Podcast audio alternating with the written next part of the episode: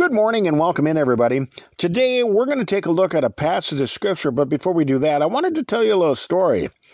Years ago, two large oceans were joined by a narrow strip of land down in Panama.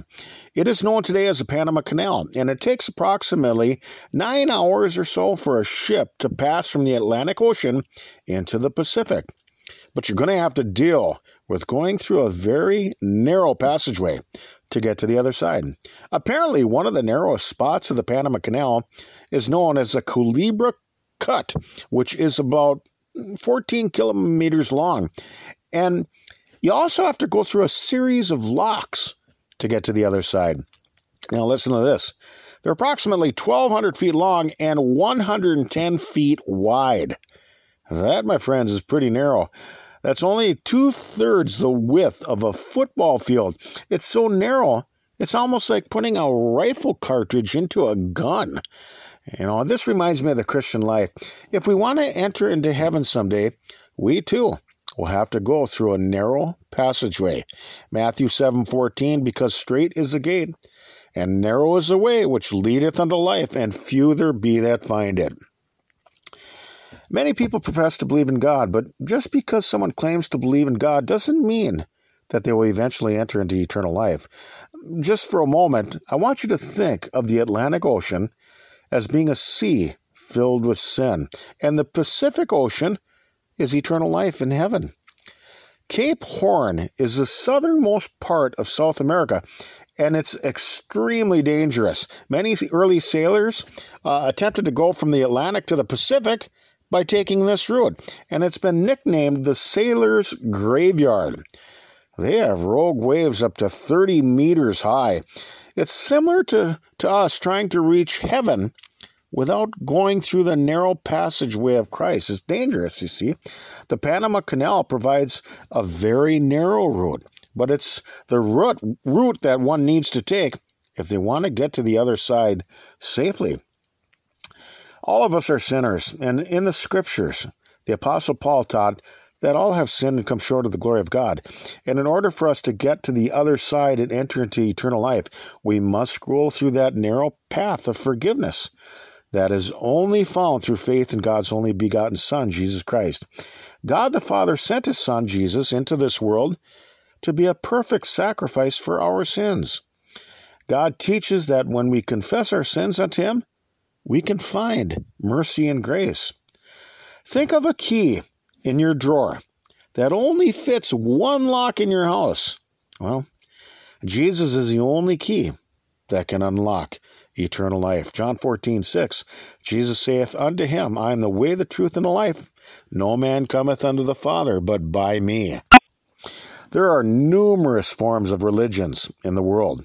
We're trying to attempt to reach the kingdom of heaven, but once again, we all have a sin issue that must be taken care of. There is no way we can enter into heaven with sin. To be with God eternally, we must ultimately be forgiven by Him. And that's why God has provided forgiveness through His only begotten Son, Jesus, who He sent into this world to die on the cross for that very purpose.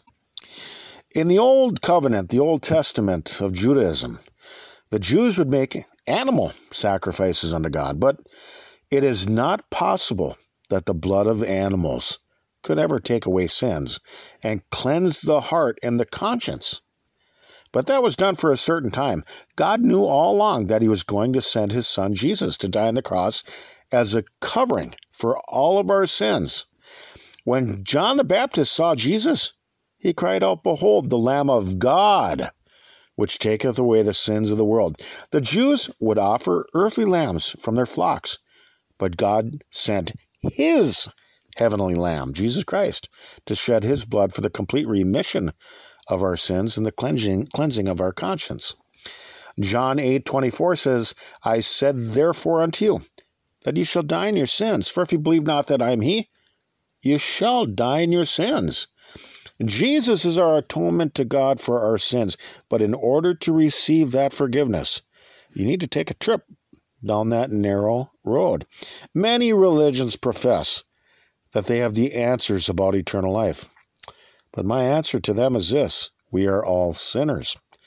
and we have to be forgiven by God to get to heaven. And God has provided us one way to be forgiven, and it is through the sacrifice that He has already provided for us. There's only one way to reach the other side, and it is through the blood of Jesus Christ. And this is why the road is so very narrow. The word narrow means very limited. From what I've read, it, it's claimed that there are roughly 4,200 different forms of religion in the world today. I mean, that's quite a few, isn't it? But there is only one door, an access point, that God has given to us to attain eternal life. That door is found in Christ Jesus. John 10 9 says, I am the door. By me, if any man enter in, he shall be saved, and shall go in and out and find pasture. If we confess our sins, God is faithful and just to forgive us our sins and cleanse us from all our unrighteousness. God the Father wants us to turn to his Son and believe in him. Those who truly believe in Jesus will love our blessed Lord for what he did for us at the cross. They will keep his commandments and teachings from the Holy Scriptures out of love and respect for the one who has already done so much for us. Forgiveness with God is available. There's only one way to heaven. You have to go through the door that God has already provided. John 3:16 says for God so loved the world that he gave his only begotten son that whosoever believeth in him should not perish but have everlasting life. So you see the path to heaven is very narrow. And each of us are like ships that are passing through the Panama Canal. So let's think about these things for right now. We can be found on your web browser by searching TLK JBC, where you can find our diaries distributed through various platforms. We're not associated nor affiliated with any other religious groups. And you can get our entire podcast feeds directly, along with transcripts at tlkjbc.com. Or I suppose that you could find us somewhere up here in the great northern Minnesota woods. Peace to you all, and Lord willing, we'll talk with you some more tomorrow. Till then, bye bye, everybody.